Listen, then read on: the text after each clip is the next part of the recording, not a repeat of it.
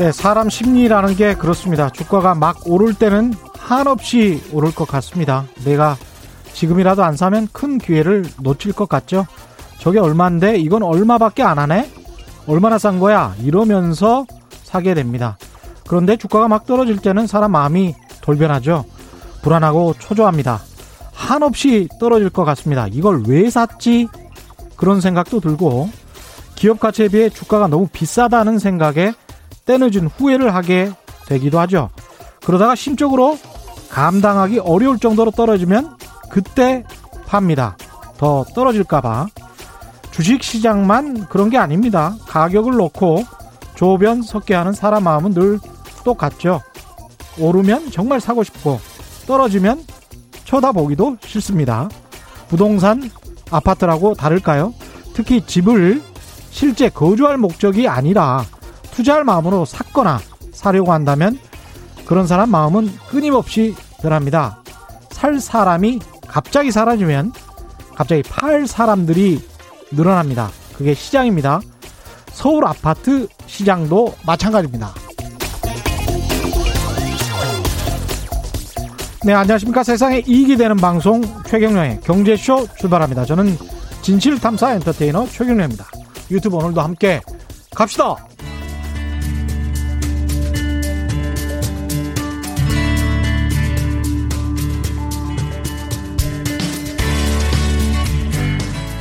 경제방송 아무거나 들으면 큰일 납니다. 듣고 또 들어도 탈이 나지 않는 최경령의 경제쇼. 네, 연휴 이후에 오늘 주식시장 많이 안 좋았습니다. 코스피가 2.46%, 코스닥이 4.17% 하락했습니다. 개인 투자자들 고민이 좀 많을 시기인데요. 오늘 주제가 흥미롭네요. 한국 개인 투자자 잔혹사에 대해서 김학균 신영증권 리서치 센터장과 함께 살펴보겠습니다. 안녕하십니까? 네, 안녕하십니까? 예. 아, 이 제목은 직접 센터장님께서 지으신 겁니까? 어, 지금까지는 좀 그랬는데요. 예. 이제 저는 투자라고 하는 게 학습 효과가 굉장히 중요한 것 같습니다. 그렇죠. 제가 증권회사 취직한 게 1996년도에 처음 이제 시장에 이제 들어왔는데요. 네. 제가 입사하고 한 처음 한 10년 동안은 음. 한국 사람들이 너무 주식을 단기 매매한다. 네. 그래서 이제 지나친 단기 매매가 코리아 디스카운트의 뭐 주된 원인이다. 뭐 이런 얘기 있었거든요. 그렇죠. 근데 한번 생각을 해보면 한국인의 유전자 속에 무슨 투기적인 인자가 있어서 단기 매매를 했겠습니까? 90년대 우리나라 주가 지수가 주식을 장기간 보유하고 있으면 안 되는 음. 뭐500 갔다 1000 갔다 500 갔다 1000 갔다 중간에 기업들은 분식회계하고 그렇죠. 그럼 어떻게 보면 단기 매매라고 하는 거는 추세적으로 오르지 못하는 시장에서 음. 사람들이 살아남기 위한 나름의 어떤 저는 적극적인 행동의 결과였다고 생각합니다. 나름의 방어 전략. 그렇습니다. 예. 그러다 2003년부터 종합주가 지수가 500에서 한 2000까지 올라가는 음. 굉장히 좋은 장이 있었는데 그때가 되니까 한국 투자자들의 회전율이 뚝 떨어집니다. 예. 그러니까 주식을 오래 보유하고 있다는 거죠. 음. 그러니까 그동안 이제 우리 증시가 90년대 내내 89년에 처음 1000포인트 가고 예. 90년대 내내 천을 못 넘었거든요. 핑퐁처럼 왔다 갔다 하니까 예. 사람들은 이제 장기 투자를 안 했고 또 기업들은 배당도 안 줬거든요. 음. 근데 2004년부터 천을 넘어서 주가가 순항을 하니까 그때부터 이제 안 파는 겁니다. 그렇죠. 그러니까 어떻게 보면 이제 그 금융이라고 하는 것은 성공의 경험이 굉장히 중요하고 그렇죠. 어떤 투자자들의 행동이 또 시장을 바꿀 수도 있 는 거라고 생각합니다. 음. 근데 지금까지는 한국 투자자들이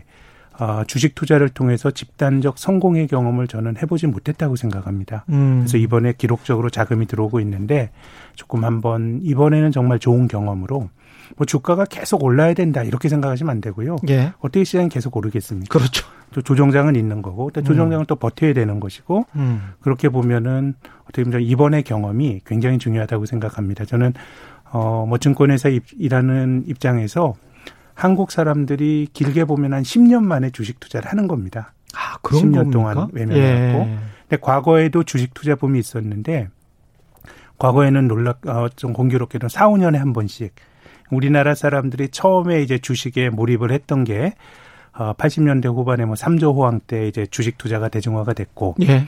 94년에 소위 1차 펀드 붐이란 게 있었습니다. 예. 우리가 그 직업으로서의 펀드 매니저, 자산운용사에서 음. 주식을 사주는 전문 투자자 집단이 펀드 매니저가 신문에 막 오르내리고 했던 게 이 시점이고요. 예. 이거 지나고 99년도쯤에 바이코리아 펀드 열풍이 있었습니다. 이익치 회장 그랬었죠. 예. 5년 정도 지났고요. 예. 또 사람들이 바이코리아 펀드에 투자했다 투자도 안 하고 5년 정도 지나서 적립식 펀드 음. 또 인사이트 펀드로 상징이 되는 펀드 붐이 2004년부터 있었습니다. 그랬네요. 5년에 예. 한 번씩 이제 주식 투자 붐이 일었던 거는 조금 나쁘게 해석을 하면 음. 굉장히 고점에 투자해서 주식 투자해서 손해를 보고 예. 야 주식은 참 위험한 자산이야 음. 그러면서 망각의 시간이 전 5년이었다고 생각합니다. 내가 그렇군요. 깨진 것도 잊어먹고 예. 또 금리도 떨어지고 하니까 해보니까 또 실패하고 예. 그렇게 5년 주기로 한국 사람들이 주식에 몰입을 했다가 손해를 보는 패턴이 반복이 되다가 음. 어, 최근에 들어오는 거는 그한 10년 만에 주식에만 해다 예. 이제 들어오는 거기 때문에 음. 어, 우리 입장에서도 지금 들어온 돈이 음. 성공의 경험을 갖도록 하는 게 저는 굉장히 중요하다고 생각합니다. 그렇죠. 네. 근데 인위적으로 뭐 주식 시장을 올릴 수는 없잖아요. 올릴 시장, 수는 없죠. 이 시장을 네. 반영하는 거니까. 그렇습니다. 기업들이 이익이 많이 나서 네. 그게 이제 주가에 반영이 되고 한국 경제가 성장을 하면 주식 시장도 이제 자연스럽게 성장하는. 네. 근데 이제 앞으로의 성장 가능성이 그렇게 높게 보이지는 않는데. 음, 장기적으로 보면은 음. 이제 우리가 개별 종목을 통해서 수익을 내는 거는 종목을 잘 고르면 네. 굉장히 큰 부를 얻을 수 있고 또 종목을 잘못 고르면 부도가 날 수도 있습니다. 그렇죠. 근데 뭐 우리가 일반적으로 투자라고 하는 거는 시장 전체에 우리나라를 대표하는 종합 주가 지수 뭐 이런 개념으로 보면 이 주가 지수를 설명하는 가장 중요한 변수는 뭐냐 그럼 저는 지금 말씀하신 것처럼 아 장기적으로 경제가 커가는 것만큼 주가가 오릅니다. 그렇죠. 미국은 예. 2차 대전 이후로 음. 이제 미국의 GDP 물가 상승률이 반영이 된 명목 GDP가 연평균 한 7% 올랐고 예. 미국 S&P 500 지수도 연평균 한 7.2% 정도 올랐습니다. 우리나라는 80년대 이후로 어, 명목 GDP가 한 11% 정도 올랐고 음. 종합 주가 지수도 한 8.5% 정도 예. 올랐습니다. 예. 뭐 예. 정확히 일치하지 않지만 음. 그래도 경제가 커가는 것만큼 주가가 이제 올라가는데요. 근데 뭐 우리나라 경제 성장률이 둔화가 되고 있기 때문에 음. 저는 주식에 대한 기대 수익률은 낮추는 게 맞다고 봅니다. 예. 과거에 10% 성장할 때는 뭐, 뭐, 길게 투자했을 때 연평균 10% 정도가 기대 수익률이라 그러면 지금 제 생각에는 우리나라는 이제 뭐 한 2% 초중반 정도 그렇죠. 물가 상승률까지 합치면 3% 정도의 성장에 음. 한국이 좋아질 수 있는 건 이제 기업들이 배당을 좀 많이 줘야 됩니다. 그렇죠. 우리나라는 뭐 한국 시장이 저평가됐다라고 하는 게 뭐 늘 저평가입니다. 제가 뭐 증권회사 들어와서 한국 시장에 제가 빠진 적 한 번도 없습니다. 그렇죠. 2,600일 때로 저평가, 1,000일 때도 저평가, 500일 때로 저평가였거든요. 지금도 저평가. 지금도 저평가죠. 다른 나라에 비해서는 그럼요. 예. 우리나라 그 주가 지수가 음. 지금 뭐 기업들의 이익 규모로 보면 시장이 저평가됐다고 보기는 힘든데 음. 기업들이 가지고 있는 들고 있는 순 자산 가치 대비로 보면 예. 한국 주가가 이제 저평가돼 있습니다. 투자하시는 분들은 PBR 1배 미만 뭐 이렇게 하실 텐데요. 저는 그 이유 중에 하나가 이제 배당을 기업들이 너무 안 주기 때문이라고 봅니다. 예. 뒤에서 말씀드리겠습니다마는 음. 경제는 성장을 반영하는데 예. 성장률은 둔화가 되고 있는데 한국은 배당이라든가 지배구조 쪽에서 조금 올라갈 여지가 있다는 말씀 먼저 드리고요. 예. 장기적으로 이제 그 주가가 경제 성장을 반영한다 그러면 음. 우리나라가 60년대 박정희 정권 이후로 경제 개발을 한 이후에 음. 역성장을 했던 게요. 아마 올해 마이너스 성장을 확률이 높고요. 예. 올해 제외하면 1980년 2차 오일 쇼크. 예. 1998년 IMF 외환위기. 그렇습니다. 올해 제외한 두 번밖에 없습니다. 음. 그럼 경제는 성장, 주가는 성장을 반영하는데 예. 우리가 뭐 경기에 대한 비관론이 큽니다만은 이게 저성장 우려지 음. 경제가 뒷걸음질 치진 않거든요. 음. 그렇게 되면 장기적으로 주식은 떨어지기보다는 오를 확률이 굉장히 높고 예. 다만 어, 경제는 굉장히 완만하게 움직이는데 음. 주가 진폭이 큽니다. 예. 많이 오르면서 버블이 되기도 하고 또 급격하게 떨어지면서 이제 역버블이 생기기도 합니다. 예. 그렇기 때문에 주가의 진폭은 크지만은 주가 지수 자체는 너무 음. 비관론의 편에 서기보다는 기본적으로 성장을 반영해서 오른다고 생각하시는 게 좋을 것 같은데요. 예. 조금 뭐 감이 안 오실 수도 있을 텐데 음. 최근 20년 동안에 주가 지수가 2년 연속 떨어진 적도 없었습니다. 아, 그래요? 주가 지수가 3년 연속 떨어진 건 외환위기 때가 이제 유일하고요. 예. 2년 연속 떨어진 건 84년, 85년도에 조금 조금 떨어진 게 있고 음.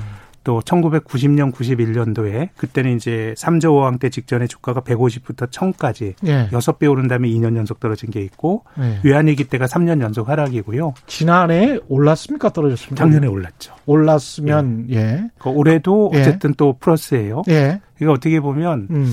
아, 경제 주가가 경제를 반영한 것도 맞는데 음. 사실은 주가라고 하는 걸 조금 더 자세히 살펴보면 기업의 가치를 반영하는 건데 지금 뭐 기업의 어떤 분배라든가 이런 것들이 가계보단 기업적으로 굉장히 이제 기업이 힘을 가지고 있는 그런 세상이 되다 보니까 그렇습니다. 예. 성장률보다 괜찮은 기업들은 형편이 훨씬 더 낮고 그렇습니다. 주가는 그걸 반영하는 거다 보니까 예. 어, 제 생각에 시장은 너무 비관 논의선에 펴는 것보다는 음. 기본적으로 좋게 보는 게 이게 뭐 저는 어, 승률이 높다란 말씀을 드리고 싶은데 음. 근데 중요한 거는 어, 투자라고 하는 거는 그 본질은 싸게 사서 비싸게 파는 게 투자라는 게임에서 이기기 위한 하나의 어떤 그 승패를 가는 요인이거든요. 그렇죠. 그러면은 싸게 산다라고 하는 건요. 일단 본인이 공부를 해야 됩니다. 예. 어, 시장이란 게 어떻게 보면 집단 지성이 발현되는 건데 음.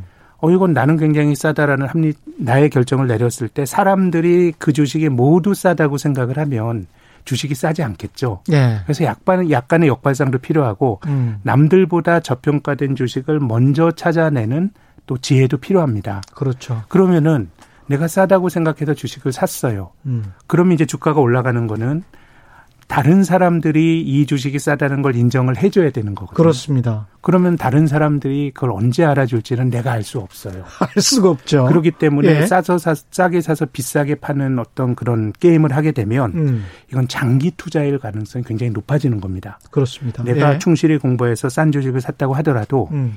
사람들이 알아주는 것들을 그건 언제일지 모르니까 음. 사서 기다리게 되는 것이고요.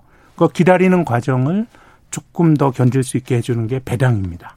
아. 예, 중간중간 배당을 준다 그러면 예. 그걸 받으면서 지금 같은 저금리 하에서 싼 주식을 사서 오래 기다리면서 승률을 높일 수가 있는 건데 음. 저는 지난 그 7개월 코로나 팬데믹 이후로 주가 지수가 1,450에서 그는 2,500 언저리까지 갔는데 그렇죠. 거기 들어왔던 소위 뭐 개미 투자가들의 자금을 음. 폄훼하고 싶은 생각 전혀 없습니다. 예. 용기 있게 주식을 사서 뭐 어, 남들이 어렵다 할 때 주식을 사서 돈을 벌었기 때문에 음. 그건 충분히 그 용기는 우리가 칭찬해 줘야 된다고 생각합니다. 다만 시장이 음. 늘 이럴 거라고 생각하시면은 안 됩니다. 늘 이길 것이다, 이럴 늘 것이다. 늘 사자마자 바로 올라가고 예. 뭐 저점에서 사자마자 조정의 기간 없이 음. 바로 6개월 또 6개월 안 되는 동안에 6개월이 뭡니까? 5개월 정도 동안에 60%가 예. 올라가는 장은 매우 예외적인 매우 예외적인 장입니다. 10년에 한 번 나올까 말까 하죠. 정확히 말하면 2009년 이후로 처음 온. 그렇죠. 한 12년에 11년 만에 온 장을 이제 경험을 하신 겁니다. 이번에 처음 경험을 하신 네. 거예요. 이렇게 쉬운 겁니다. 쉽게 돈을 벌 수 있다는 네. 사실을. 그러니까 어떻게 예. 보면 지금은 주식을 그 코로나로 인한 어떤 주가가 급, 급락을 하면서 음. 뭔가 시장의 균형이 깨지면서 내가 어떤 주식을 사느냐도 그런 거보다 내가 주식을 사느냐 마느냐가 더 중요했던 거고요. 맞습니다. 예. 뭘 사더라도 어쨌든 어려울 때 역발상하는 대가로 보답을 받았는데 음. 이거를 어 예외적인 거라고 생각하셔야지 음. 이게 주식시장의 일반적인 형태라고 생각하시면 안 되고요. 음. 저는 지금 그 6개월이 안 되는 동안에 60조 원이라고 하는 돈이 들어왔습니다. 그렇습니다. 예. 이게 어느 정도 규모냐 하면요. 과거 이제 우리나라 사람들이 주식형 펀드에도 몰입을 하고 이런 말씀을 드렸는데 예. 직전에 주식시장으로 돈이 가장 많이 들어왔던 게요. 어 2004년부터 2008년까지 46개월 동안 96조 원이 주식형 펀드의 형태로 들어왔습니다. 46개월 와. 동안 96조 원인데 예.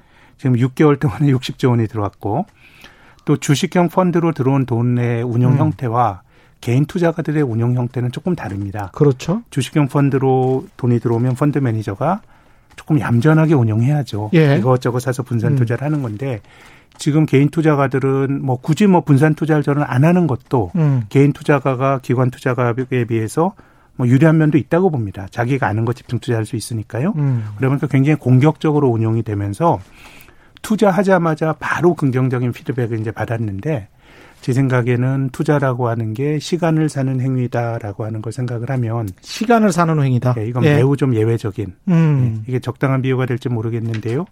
뭐 이런 말씀 방송에서 들어야 될지 모르겠지만 저는 요즘 야구팀 중에 키움 히어로즈가 아주 매력적이더라고요. 왜요? 젊은 선수들도 많고 예, 예. 방망이를 잘 치는데 예. 제가 좋아하는 그 김하성이란 그 선수가 음. 유격수인데 얼마 전에 한 경기에 5안타를 쳤습니다. 어. 어. 한 경기에 다섯 안타를 쳤어요. 예. 그러면 뭐 양준혁 선수나 이종범 선수나 이런 음. 레전드들도 한 경기에 안타 다섯 개 친 게 별로 없을 거예요. 그렇습니다. 예. 그거는 실력이 있어야 치지만 음. 한 경기에 다섯 개 치는 건 운이에요. 그렇습니다. 운. 예. 운인데 내가 한 시즌 동안 3할을 치는 거는 실력입니다. 그렇죠. 그렇죠. 뭐 삼진도 예. 당하고 뭐 그러면서 뭐 스윙도 하고 하지만 10번 나와서 3개를 안정적으로 치는 건 실력인 겁니다. 예. 근데 저는 지금의 상당수 투자자들이 3월 이후로 음. 안타를 한 경기에 너댓 개씩 치는 그런 음. 경험들을 하고 계시라고 생각이 드는데 예. 전 주식으로 번 돈은 빠져나가기 어려울 거라고 봅니다. 어떻게 빠져나가겠어요? 사람이 다 욕심의 동물인데. 아까 그 성공의 경험 때문에. 그런 거죠. 예. 예 오히려 돈을 더 엎을 수도 있고요. 음. 더 투자 규모를 키울 수도 있고 이렇게 내가 좋은 자질을 돈 버는 자질을 내가 발견했는데 어떻게 빠져나가겠어요? 내가 이렇게 잘할 줄은 몰랐어. 뭐 그러면서 예. 워렌 버핏과 예. 같은 자질이 있다고 생각하시는 계실 텐데 음. 어쨌든 주식 투자는 결과가 중요하기 때문에 뭐 절대로 폄하하는 건 아닙니다만은 음. 자본주의에서 시장은 매일매일 열리고 예. 또 조정도 있는 것이고 음. 조정이란 게 왜 어찌 없겠어요. 조정 있겠지만은 주식을 팔아야 내 손실이 확정되는 거거든요. 예. 우리가 지난 2, 3월 달에 끝이 안 보이는 코로나 팬데믹 때도 주식을 팔아야 내 손실이 확정되는 거예요. 그렇습니다. 들고 있으면은 손실 확정되는 거 아니거든요. 예. 어려울 땐 견디는 것도 투자고 음. 애매하다 그러면 우리가 야구 선수가 방망이 나쁜 볼을 안, 휘두, 안 휘두르고 좀 기다리는 것도 투자고. 그 볼넷으로 나갈 수도 있어요. 그게 장기적으로 예. 타율을 높이는 나쁜 예, 공 안고 등의 예. 3할 타자가 되는 길 아닙니까? 음. 그렇게 본다 그러면은 조금은 저는 한국 사람들이 안 하던 주식을 시작하는 게 매우 반가운 일이고 음. 또 투자하고 살아야 됩니다. 그렇죠. 이 저금리 하에서 투자는 어떻게 살겠습니까? 특히 젊은 사람들이 많이 지금 주식시장으로 들어왔잖아요. 조금 그 데이터가 계좌 수가 늘어난 거는 예. 사실인 것 같고. 음. 근데 뭐 이제 외상으로 주식을 사는 그 비중이 20, 30대가 증가율이 높다 이거는 조금 과장인 것 같거나 아, 규모가 그렇군요. 적기 때문에 예. 이제 조금만 금액이 늘어나도 그, 그 비율은 높아지게 되는 건데, 음. 근데 뭐 어쨌든 새롭게 시작하는 사람들이 새로 늘어나는 건 맞는 것 같은데요. 네. 그래서 저는 투자에 있어서 가장 나쁜 거는 조급함이라고 봅니다. 조급함. 조급함이 적인데 음. 지금은 조금 너무 급한 것 같아요. 호흡이 너무 급한 것 개인 같아요. 투자자들이 예, 전체적으로 예. 너무 빨리 사고 판다는 말씀인가요? 어, 아니면 어, 너무 이제 수익에 대한 어떤 조급증 같은 것들이 음. 지금 글로벌하게 금 가격이 예. 최근에 많이 오르지 않았습니까? 올랐는데 음.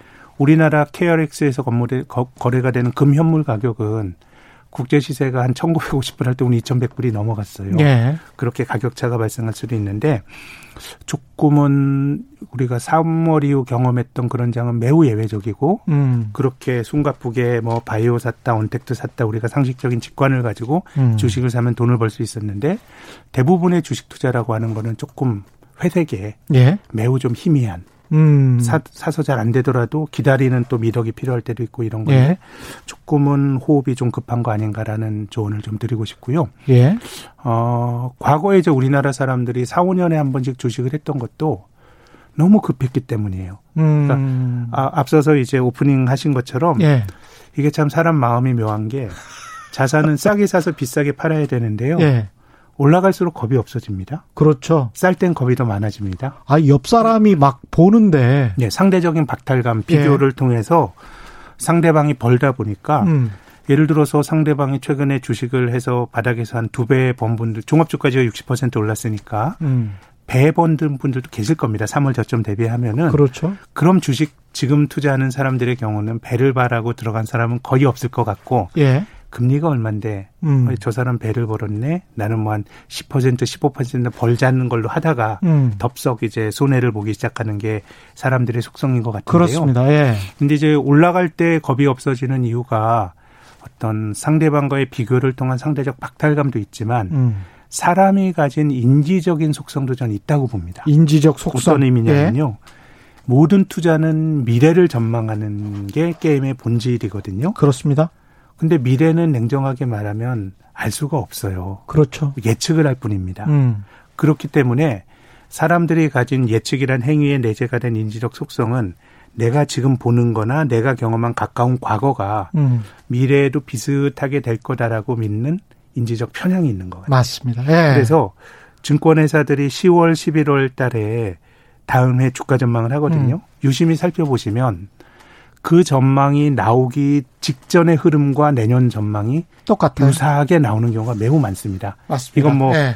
열심히 전망하는 저희 음. 동료 뭐 저도 포함이 되는 거니까요. 음. 이그 그런 노력을 폄하하는 것이 아니고 음. 사람들의 마음 속에 그런 어떤 인지적 편향이 있다는 걸 말씀드리고 싶기 때문입니다. 그래서 올라가면 사람들이 더 올라갈 것 같고요. 예. 그 상대적 박탈감과 맞물리면서 음. 떨어질 때는 더 떨어질 것 같다라고 하는 패닉에 빠지게 됩니다. 그 다른 사람들이 그룹, 그룹을 지어서 야 내년 주식은 이럴 것 같대라고 하는데 본인은 아니야 이럴 것 같아 전혀 반대로 이야기를 하기가 쉽지가 않더라고요. 쉽지 않은 면도 있고 예. 또 주가가 올라가 버리면은 음. 뭐 말하기가 되게 어려워집니다. 그렇죠. 뭐 지금 주가 지수가 이렇게 막 그 우길 승천하듯이 올라간다 그러면 음. 거기에 대해 반대 입장에 서는 게 굉장히 좀 어려워지게 되는 그렇습니다. 거고요. 예. 그래서 이제 모든 전망이란 건 어떻게 보면 주가의 수렴이 되는 경향이 있는 것 같아요. 음. 그래서 마음이 시키는 대로 하면 주식을 안 하다 비쌀 때 하게 되고요. 예. 과거 우리나라 사람들이 주식 투자를 하면서 바이코리아 펀드, 과거에 뭐 인사이트 펀드류에 했던 그 손해를 봤던 핵심적인 이유는 너무 비쌀 때 들어왔던 거예요. 너무 좀 늦게 들어간 너무 거죠. 늦게 들어왔죠. 예. 근데 이번은 조금 다른 면이 있어요. 음. 왜냐하면 1,400대 들어와서 예. 1,400은 10, 그 16년, 14년 전 주가 수준입니다. 음. 2006년 수준에 들어와서 여기까지 올라왔기 때문에 예. 과거와는 다른 측면이 그렇죠. 분명히 있습니다. 예. 상투를 잡은 건 아닙니다만은 음. 근데 이제 올라오는 과정들이 너무 빨리 진행이 됐기 때문에 음.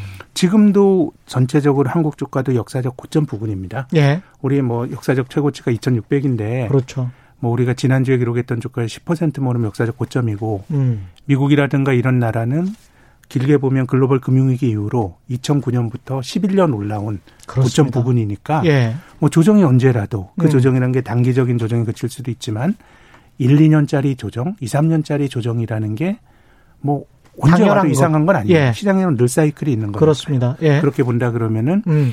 조금 어 결국은 자기가 가진 자산에 대한 이해나 공부가 필요한 것 같아요. 자기가 가지고 있는 내가 들고 있는 자산. 그 기업에 관한 공부를 예. 조정이 있더라도 예. 과연 내가 이거 안 팔 안 팔 수 있는 자산인지 음. 제 생각에는 종합주가지수나 이런 시장에 대해서는 나쁠 때 팔 필요는 없다고 생각해요. 아까 예. 말씀드린 것처럼 결국 경제는 성, 주가는 성장을 반영하기 마련인데 음. 경제는 역성장하기보다는 결국은 어 오르 그 커지는 경우가 많으니까 예. 시장에 대해서는 제 생각에는 뭐 비관론의 편에 드는 건 맞지 않아 보이고요. 음. 기다리면 저는 기회가 올 거다라고 늘 생각을 하는 쪽입니다. 예. 그리고 또 주가 지수에 대해서 한 가지 설명을 더 드리면 음. 미국에서 제일 그 좋은 주식 이게 예. 다우 30이라 그러죠. 음. 그러니까 예. 거래되는 종목 6천 개 중에서 제일 좋은 30개를 뽑아놓은 게 다우지수인데요. 다우지수가 1896년부터 근 120년 역사가 있는데 어 120년 전에도 있고 지금도 들어가 있는 종목은 없습니다. 그러니까 다우지수가 장기적으로 하나도 없나요? 어 G라고 하는 게 예. 그 20세기 초에 들어갔다가 얼마 전에 빠, 예. 졌죠 예. 에디슨이 만든 회사가요. 음. 그러니까 다우지수가 오를 수 있는 거는 어떻게 보면 나쁜 것 빼고 좋은 거를 계속 갈아 낍니다. 그러네요. 예, 2008년 글로벌 금융위기가 났을 때 AIG라고 하는 전 세계에서 제일 큰 보험회사가 음. 그 CDS라고 하는 그, 그, 그 파생 상품을 팔다 부도 날 위기에 몰렸거든요. 예. 그때 이제 다우존스사에서 뭘 했냐면 AIG 빼고 애들 그 먹는 과자 만든 굉장히 안정적인 크래프트라는 회사를 넣습니다. 예. 그러니까 주가 지수라는 거는 어떻게 보면 나쁜 것 빼고 좋은 거를 계속 갈아 끼니까 예. 떨어지기보다는 올라갈 확률이 굉장히 높고요. 코스피 200도 마찬가지인 거죠? 코스피 200도 그렇고 코스피의 경우는 예. 다우처럼 좋은 거 30개를 꼽아놓은 건 아닙니다. 예. 그, 그 뽑은 건 아닙니다만은 음. 코스피에도 상장 폐지 제도라는 게 있습니다. 음. 나쁜 건 끊임없이 배제시켜 버립니다. 예. 그러니까 우리가 어, 주가 지수라고 하는 것이 어떻게 보면 승자의 기록이기 때문에 그렇군요. 장기적으로 보면 나쁠 때 안 팔고 기다리고만 있어도 음. 어떻게 보면은 계속 어려워지기보단 기회가 있을 수가 있고요. 은행 이자보다는 나을 수가 있겠습니다. 그렇죠. 특히 예. 한국은 배당 기업들이 저는 지금처럼 음. 앞선 성장이 둔화가 되고 성장이 둔화가 된다라는 거는 기업들이 투자해도 돈 벌 기회가 별로 없다는 거거든요. 예. 고성장을 할 때는 기업들이 배당을 안 주는 게 흠이 되지 않았습니다. 그렇죠. 지금 뭐 아마존, 구글 배당 안 줍니다. 음. 근데 주주들이 뭐라 그러지 않거든요. 예. 기업이 돈 벌 기회가 굉장히 많은 기업의 경우는 음. 배당을 통해서 그 부를 주주들에게 일시적으로 나눠주는 것보다 재투자를 해서 더 수익성 높은 데서 돈을 버는 게 장기 투자하는 주주들의 그 이해가치에 부합이 되는 건데요. 그렇죠. 우리가 과거에 고성장을 할 때는 사실 뭐 배당을 안 해도 됐는데 음. 지금은 우리나라 기업들이 뭔가 일부 기업은 잘 나가지만 전체적으로 수익성이 많이 떨어지고 있습니다. 그렇죠. 작년에 우리나라 기업들의 자기 자본 이익률, 기업들이 음. 사업 미천을 가지고 그 돈을 번 그 비율이 음. 5.4% 정도 됩니다. 5.4%. 이건 굉장히 예. 높다고 말하기는 힘듭니다. 그렇죠. 우리가 뭐 예. 빵집을 해도 예. 우리가 자영업을 해도 마음속으로는 음. 한 1년에 10%는 벌어야지라고 생각을 하시는데요. 그렇습니다. 예. 그럼 이제 자기 자본 이익률이 떨어지는 국면에서는 기업들이 돈을 움켜쥐고 있을 명분이 없거든요. 음. 그렇게 된다 그러면은 조금 이제 배당으로 나눠줘야 됩니다. 가지고 있는 이 현, 금을 그럼요. 예. 이제 그런 국면까지는 갔다고 생각이 되고요. 음. 또 최근에 뭐 여러 가지 굉장히 논란이 많습니다만은 뭐 상법 개정안이나 이런 것들의 그 핵심적인 내용이 음. 결국은 대주주 말고 예. 그 소액주주들의 어떤 대표들도 이사회에 좀 넣고 음. 좀 주주들의 어떤 이해관계에 좀 부합을 하게 하려는 그런 어떤 저는 뭐 제도적인 어떤 노력들이 있다고 생각이 드는데요. 음. 저는 앞서 지금 뭐 상법 개정안 같은 거 보면 물론 이제 그 외국계 투기 자본에게 한국 기업이 휘둘릴 수 있다라고 하는 걱정도 있고 한데 예. 과거 박근혜 정권에서 최경환 부총리가 계실 때 음. 아, 초과이익 관류세제라고 하는 법을 만들었습니다. 있었죠. 예. 기업이 돈 벌면 음. 그 돈을 노동자들의 임금을 올려주든가 음. 음. 아니면은 설비 투자라든가 예. 아니면 주주들에게 배당으로 줘라. 음. 이 얘기는 결국 돈을 돌게 하라는 거거든요. 그렇죠. 돌게 하라는 건데 예. 저는 뭐 그런 문제 의식이 필요하다고 생각이 되고요. 그때 그것도 강제로 하지는 않습니까? 강제로 했습니다. 강제로 그거를 했습니까? 그 예? 입법을 해가지고요. 아. 그래서 기업들이 일시적으로 배당이 늘어나고 이런 것들도 있었는데요. 예. 근데 재미난 거는 우리 옆 나라 일본도 예. 굉장히 어떻게 보면 조금 음. 한국과 비슷한 정서가 있습니다. 어, 외국계 자본이 일본 기업을 M&A 하는 거에 대한 어떤 심정적인 일본도 굉장히 폐쇄적인 민족주의 국가 아닙니까? 네. 반감도 있고 한데 어, 아베가 들어와서 아베가 이제 2012년에 2차 집권을 하면서 아베 수상이 일본의 주주 행동주의 펀드의 어떤 일본 시장 참여를 환영합니다 이런 얘기를 했습니다. 음. 그 얘기는 뭐냐면 돈이 그냥 정체돼 있는 거예요. 오래된 네. 기업들이 그 돈을 가지고 배당도 안 해, 투자도 안 해, 음. 고용도 안 늘려. 그럼 주주들의 힘으로 사실은 돌지 않는 자본은 자본이 아니거든요. 그렇죠. 돌아서 증식을 해야 그것이 자본이거든요. 그래서 저는 한국의 경우는 뭐 조금 너무 많이 돌아왔네요. 음. 성장률을 생각하면 주식의 기대 성률이 조금 낮아질 수 있는데 그걸 배당으로 우리가 지배구조의 개선이라는 것처럼 배당으로 좀 어, 복원을 한다 그러면 음. 뭐 제 생각에는 나쁜 장에서도 음. 기다림도 투자이죠. 나쁜 가격에 안, 파, 안 파는 것도 투자입니다. 예. 그러니까 시장이라고 하는 거는 워렌 버핏이 말한 것처럼 미스터 마켓은 아, 벤자민 그레이엄이 한 말이죠. 네. 워렌 버핏의 스승인데 조울증 환자다. 음. 어떨 때는 내가 볼 때 기업에 갇힌 100인데 예. 어떨 때 그 조증이 오면 예.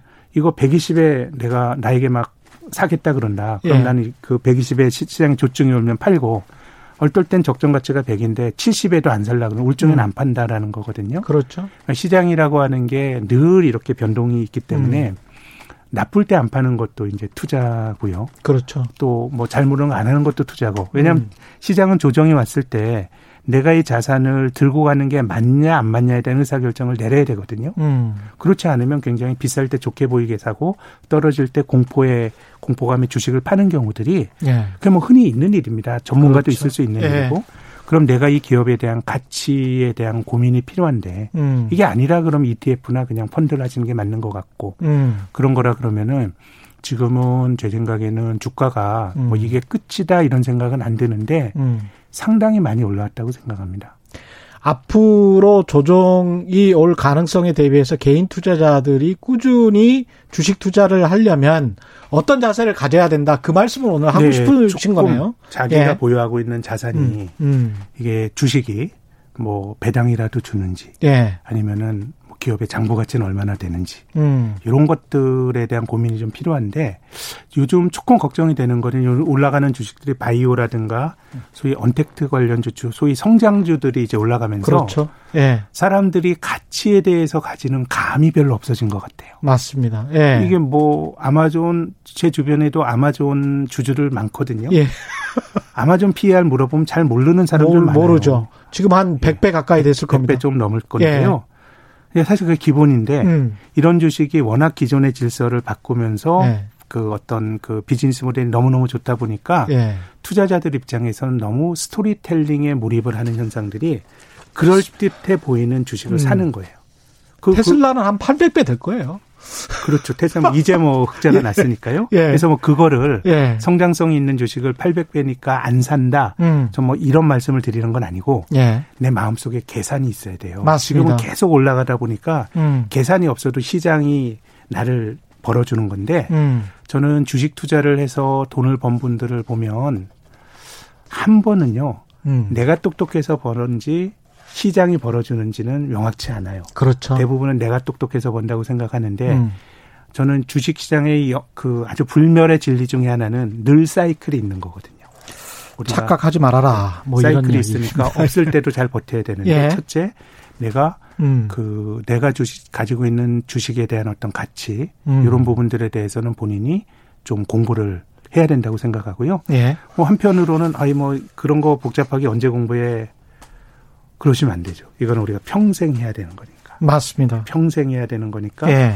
내가 운 좋게 뭐 동네 야구에서 안타를 다섯 개 뭐칠 수도 음. 있지만 꾸준히 그 승률을 높이는 건 내 실력이니까요. 음. 공부를 좀 하셔야 되고 음. 특히 저는 요즘 너무도 좀 안타까운 거는 배당이 가진 중요성이 많이 폄하가 되는 것 같아요. 예. 주식에서 돈 버는 거는 음. 시세 차익이 올라가는 것도 있고 두 번째는 배당을 통해서 안정적으로 돈을 버는 게 있는데 예. 배당이라고 하는 건 내가 장기 투자할 수 있는 명분이 되기도 하는 거고요. 음. 또 개인 투자가 입장에선 배당이란 개념이 굉장히 좋은데요. 음.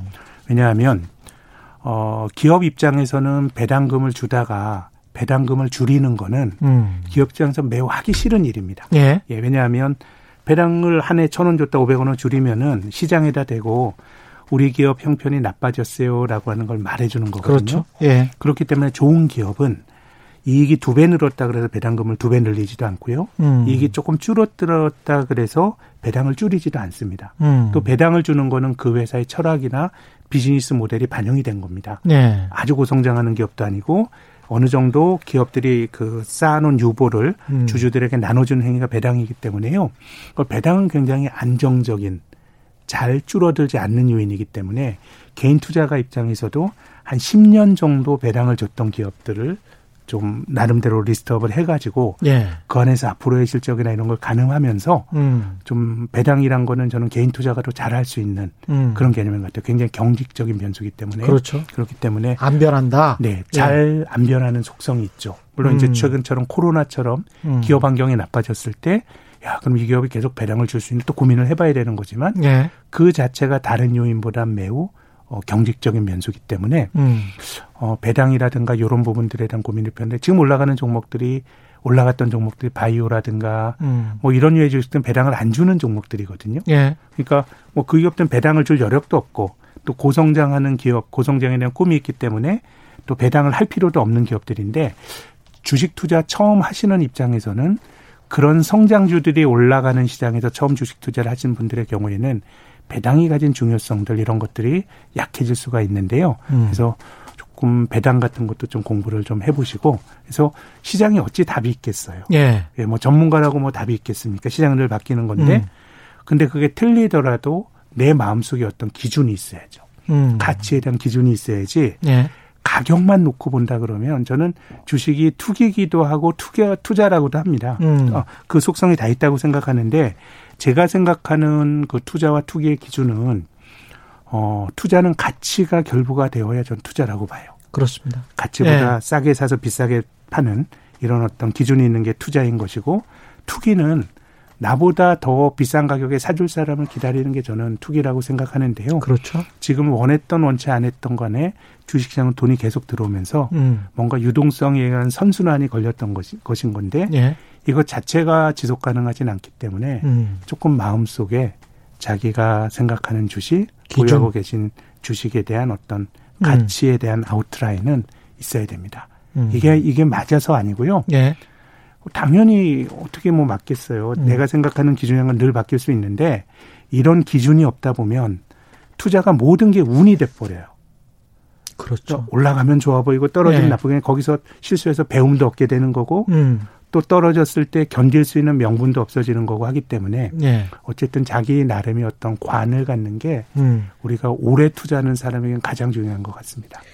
오늘 그 월스트리트 저널에 비슷한 이야기가 나왔더라고요. 동학개미 운동과 비슷한 로빈훗이라고 네. 있지 않습니까?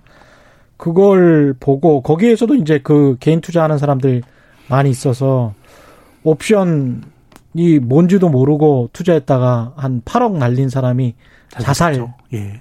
경우도 있었고 그래서 이게 근본적으로 보면 과거 증권사 직원 말만 믿고 그냥 투자했던 어르신들과 지금 어 주식이 좋대라고 해서 뛰어든 초보 개인 투자자들과 다를 바가 없다. 근데 기기만 스마트폰을 쓴다고 해서 본인이 스마트 스마트해지는 것은 아니다. 뭐 그런 생각도 들더라고요. 음, 전 뭐 세계적으로. 지금 네. 뭐 주식 계좌가 굉장히 많이 늘었고 돈이 음. 이렇게 많이 들어왔기 때문에 네. 제 생각에는 뭐 똑똑한 개미도 계실 테고요. 그렇죠. 또 상당수 그냥 뭐 좀 준비 없이 들어가는 거 계신 음. 것 같고요. 네. 그렇기 때문에 어쨌든 뭐 시장의 피드백이 너무 좀 빨라서 음. 그거를 그 어쨌든 정상적인 형태로 생각이 안 되는 말씀을 또 드리고 싶은데요. 네. 지금 말씀하셨던 그 자살한 사람이 미국의 대학생이라 그러더라고요. 예. 어, 네브레스카 대학 다니던 음. 사람인데 굉장히 아이러니하게 생각되는 거는 워렌 버핏이 있는 동네가 거기입니다. 네브라스카죠. 아, 네브라스카 오마하. 예. 예. 그리고 또 워렌 버핏이 네브라스카 음. 대학을 나왔습니다. 맞습니다. 맞습니다. 그 후배가 예. 예. 이사 이 그 죽은 친구는 옵션 하다가 죽었다고 음. 하더라고요. 음. 옵션은 굉장히 어떻게 보면 현물과 상관없이 옵션 하는 거는 굉장히 이제 외상으로 그렇죠. 레버리지를 높여서 하는 음. 약간 홀짝 게임 비슷하게 그렇습니다. 되는 건데 예. 이 자살한 대학생의 아주 까마득한 선배인 워렌 버핏은 파생 상품은 대량 살상 무기다 굉장히 그렇죠. 폄하했었는데 예. 근데 뭐 결과만 좋으면 음. 사실 음. 투자는 저는 뭐 우량주를 사서 돈을 버는 것보다 뭐 소위 잡주를 사서 우량주 사서 깨지는 것보다 잡주를 사서 돈을 버는 게 결과적으로 저는 더 좋다고 생각하는데 아 그러세요? 근데 문제는 확률인 거죠. 예, 확률이죠. 그걸 확률. 계속 하다 예. 보면 이게 승률이 높은 거냐라 그러면 이제 그게 음. 확률이 떨어지기 때문에 제가 그 그건 결국은 장기적으로 좋지 않다라고 말씀을 드리는 건데 뭐뭐 음. 뭐, 뭐 이분도 어떻게 보면 옵션이란 게 홀짝 게임 비슷하게 레버리지를 높여서 하다 보니까 손해를 보는 거고요.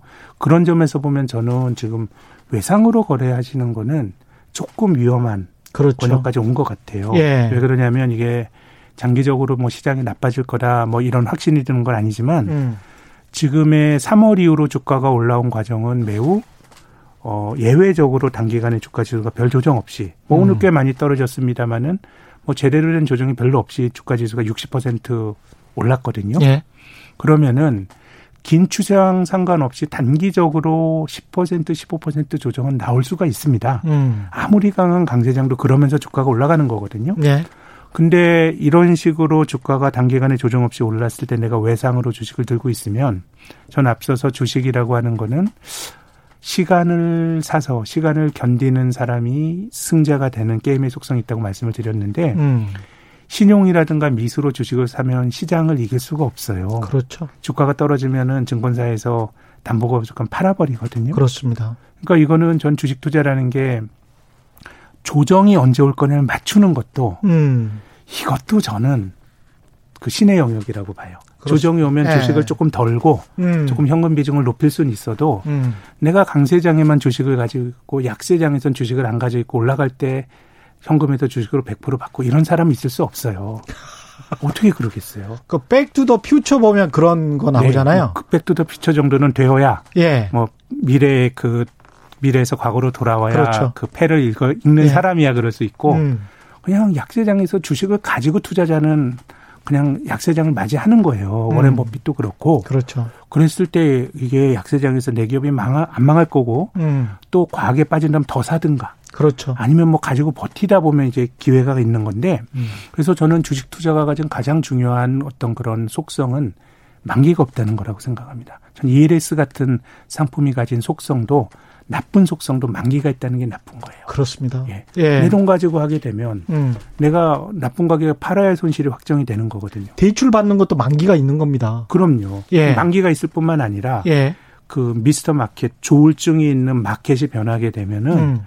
주가가 떨어지게 되면 그 가치보다 가격이 많이 떨어지게 되면 음. 우리가 이상적인 투자자는 그때 안 팔거나 사야 되는데 그렇죠.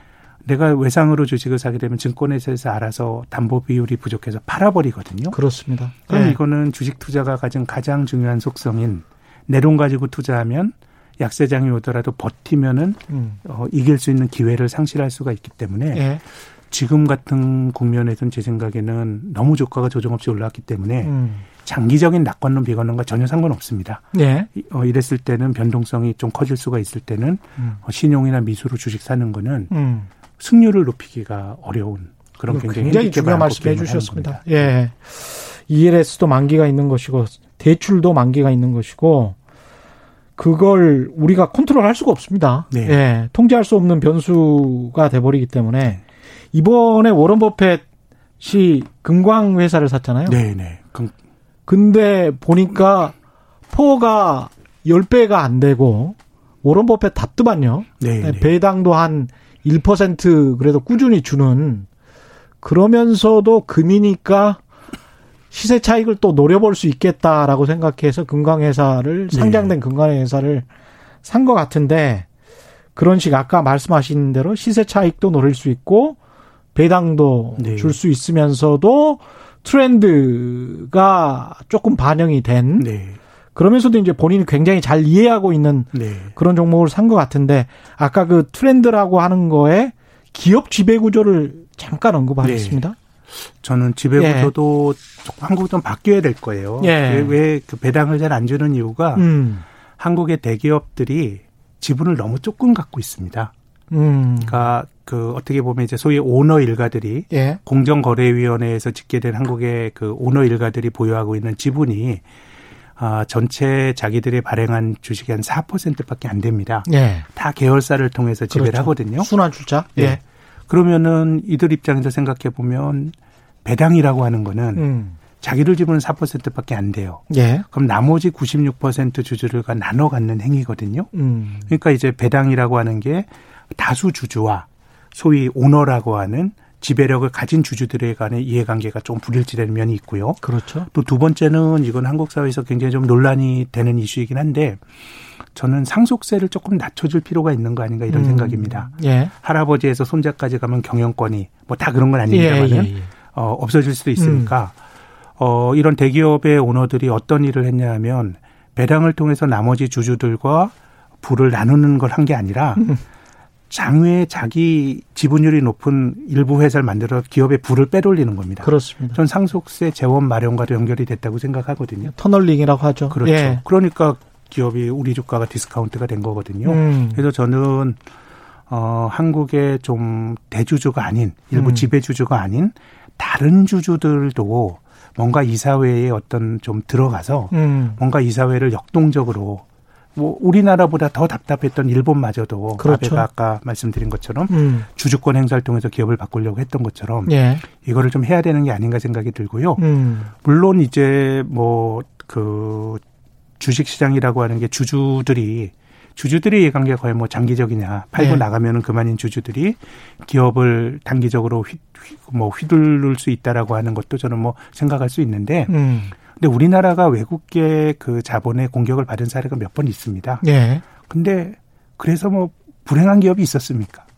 지배구조 좋아져서 그 기업의 오너들이 재수혜주가 됐어요. 소위 맞아요. 적대적 M&A 몇몇 사례들을 보면요. 예. 그래서 뭐 돈을 더 벌었어요. 그럼요. 최대 예. 수혜자가 음. 뭐 투기 자본은 팔고 나갔지만 그렇죠. 팔고 나간 다음에 주식이 뭐 두세 배 올라가지고 음. 우리가 잘 아는 모모 그룹의 회장들은 돈을 가장 많이 벌었기 때문에 저는 뭐 일부 시장에서 그런 노이즈가 음. 뭐 있을 수 있습니다만은 그게 뭐 그렇게 있을 수 있는 일이지 그것 네. 자체가 뭐 결정적인 핸디캡이라는 생각은 좀 들지 않고요. 네. 뭐 전체적으로 한국 주가가 조금 더 오를 수 있는 거는 음. 앞서 말씀드린 것처럼 성장이 둔화된다 그러면은 음. 배당이라든가 어떤 주주권 행사를 통해서 조금 더 어, valuation이 높아져야 되는데 예. 좀 그런 어떤 제도가 마련이 된다 그러면 음. 제 생각에는 주식시장에서 그렇게 부정적으로 해석하기보다는 음. 조금 기회로 해석될 여지가 저는 충분히 있다고 봅니다. 그렇 그런 식의 이제 기업 지배구조 개선을 말씀하셨던 것 같고요. 하비님은 내 이야기 하는 듯한 느낌은 뭘까요? 라고 말씀하셨는데 아마도 이제 비쌀 때 사고 쌀 때, 예. 네, 비쌀 때 샀어요. 예. 앞서 제가 한국 사람들이 주식 투자에 실패했던 요인이 과거 펀드 보면 지금은 뭐 성공의 길로 음. 현재까지 왔다고 평가할 수 있고요. 예. 뭐 바이코리아 펀드, 인사이트 펀드도 한 6, 7년 들고 있으면 벌었습니다. 그렇죠. 바이코리아 펀드 같은 경우는 한 10년 후에 보니까 수익률이 엄청나게 많이 올라갔어요. 예. 그래서 아까 말씀드린 시장 그 시장은 그 자체가 음. 뭐 흐름을 잘 타서 돈을 벌게 되고 이런 것도 있지만 조울증 환자이기 때문에 어떻게 보면 기다리는 것도 미덕이 될 수가 있는 거기 때문에요. 10년을 기다린 사람들은 근데 거의 없잖아요. 그러니까 내 돈 갖고 하고 음. 또 나름 가치에 대한 생각이나 또, 또 시장에 투자한 거는 낭패 보지 않는다라는 믿음이 있으면 그렇죠. 거창하면 그게 뭐 철학이 될 수도 있는 거고요. 음. 그래서 뭐 저는 꼭 뭐 10년 기다리는 건 너무 긴데 예. 그렇지 않더라도 지금은 어, 제 생각에는 언제 약세장이 오더라도 사이클은 늘 이제 다운턴이 오게 또 기회가 또 되는 거거든요. 그게 예. 그런 거기 때문에 뭐 그것도 견딜 수 있고 예. 내가 견딜 수 있는 어떤 주식인지 예. 내 돈의 성격이 그런 돈인지 음. 이런 것들을 좀 고민을 좀 많이 해보시라는 조언을 꼭 좀 드리고 싶습니다. 근데 이제 센터장님 그 뉘앙스에 네. 곧 약세장이 올 것 같다 이런 아, 그건 아니고요. 근데 예. 다만 이제 뭐 복잡한 분석은 아니더라도 예. 비슷비슷한 유형의 종목들이 길게 보면 음. 이제 글로벌 전체적으로 미국의 경우는 2009년부터 11년 올랐으니까 예. 뭐 아주 예외적으로 지금 올라가는 게 매우 평균에서 벗어난 예외적인 흐름이니까 예. 반대편의 생각은 뭐 아주 뭐 비관론자가 아니더라도 음. 뭐 1, 2년짜리 조정 뭐 이런 것들은 저는 뭐 충분히 생각할 수 있다고 봅니다. 그래서 투자의 예. 본질이 예. 아 조정이 오는데 그 전에 어떻게 잘 팔고 음. 현금화시키고 이런 거는 아니라는 말씀을 꼭 드리고 싶은 거죠. 그렇죠. 예. 근데 보통 투자자들은 1, 2년짜리 조정이라고 하면 굉장히 고통스러운 굉장히 네. 긴 시간이라고 생각을 하는데 센터장님 말씀 들어보면 그게 이제 항상 늘 있어 왔던 것들. 그럼요. 역사 예. 속에 있었고 그것이 또 기회가 됐던 것이죠. 예. 하이든님은 그렇지만 기술의 발전 속도가 엄청나게 빨라지고 있고 그런 시장에서 한국 투자 습관이 의외로 잘 맞을 수도 있지 않을까요? 이런 질문을 하셨네요. 그러니까 음. 사고 팔고 자주 이런 것들이. 네, 네. 예. 근데 그게요. 음. 올라가는 장에서는 그 타이밍이 잘 맞는데요. 음. 그것도 어느 정도는 시장에 만들어지는 측면이 있다고 맞습니다. 봅니다. 예. 그 제가 어디에서 보니까 긴 주식의 역사에서 보면 뭐 1년으로 치자면 오르는 그 길은 한 열흘 뭐 많이 오르는 길. 많이 예, 오르는 예, 길은. 예. 그래서 그, 그 날짜를 향유할 수가 없다. 계속 주식을 가지고 있지 예, 않으면. 주식을 들고 있어야. 예. 어, 그렇죠. 미국이 뭐 어떤 이제 80년에서부터 예. 어, 2000년까지 주가 82년부터 다우 지수가 음. 7배 올랐거든요. 예. 7배 오르는데 그 7배 오른 거에 한 절반 이상을 예. 한 30일 오른 게 설명을 하더라고요. 그러니까요. 그러니까 주식을 늘 들고 있어야 된다라는 거죠. 예. 예. 그러니까 어. 항상 조금씩 오르는 게 아니고 네. 어떤 시기에 폭등하는데 네. 그때 내가 현금을 가지고 있으면 네. 상대적으로 이제 배제가 그러니까 되는 거죠. 어느 정도는 뭐 현금 비중 제고라고 이런 건 있을 수가 있는 건데 음. 우리가 올라가는 장을 정확히 맞춰서 전부 현금화 시켜서 예. 약세장을 가지고 있다 바닥에서 주사 이런 건 있을 수가 없다는 거죠. 그렇죠. 예. 알겠습니다. 오늘 말씀 감사하고요. 지금까지 신영증권 김학균 리서치센터장과 함께했습니다. 고맙습니다. 감사합니다. 예, 저희가 준비한 최경영의 경제쇼는 여기까지였습니다. 저는 KBS 최경영 기자였고요. 지금까지 세상에 이익이 되는 방송 최경영의 경제쇼였습니다. 고맙습니다.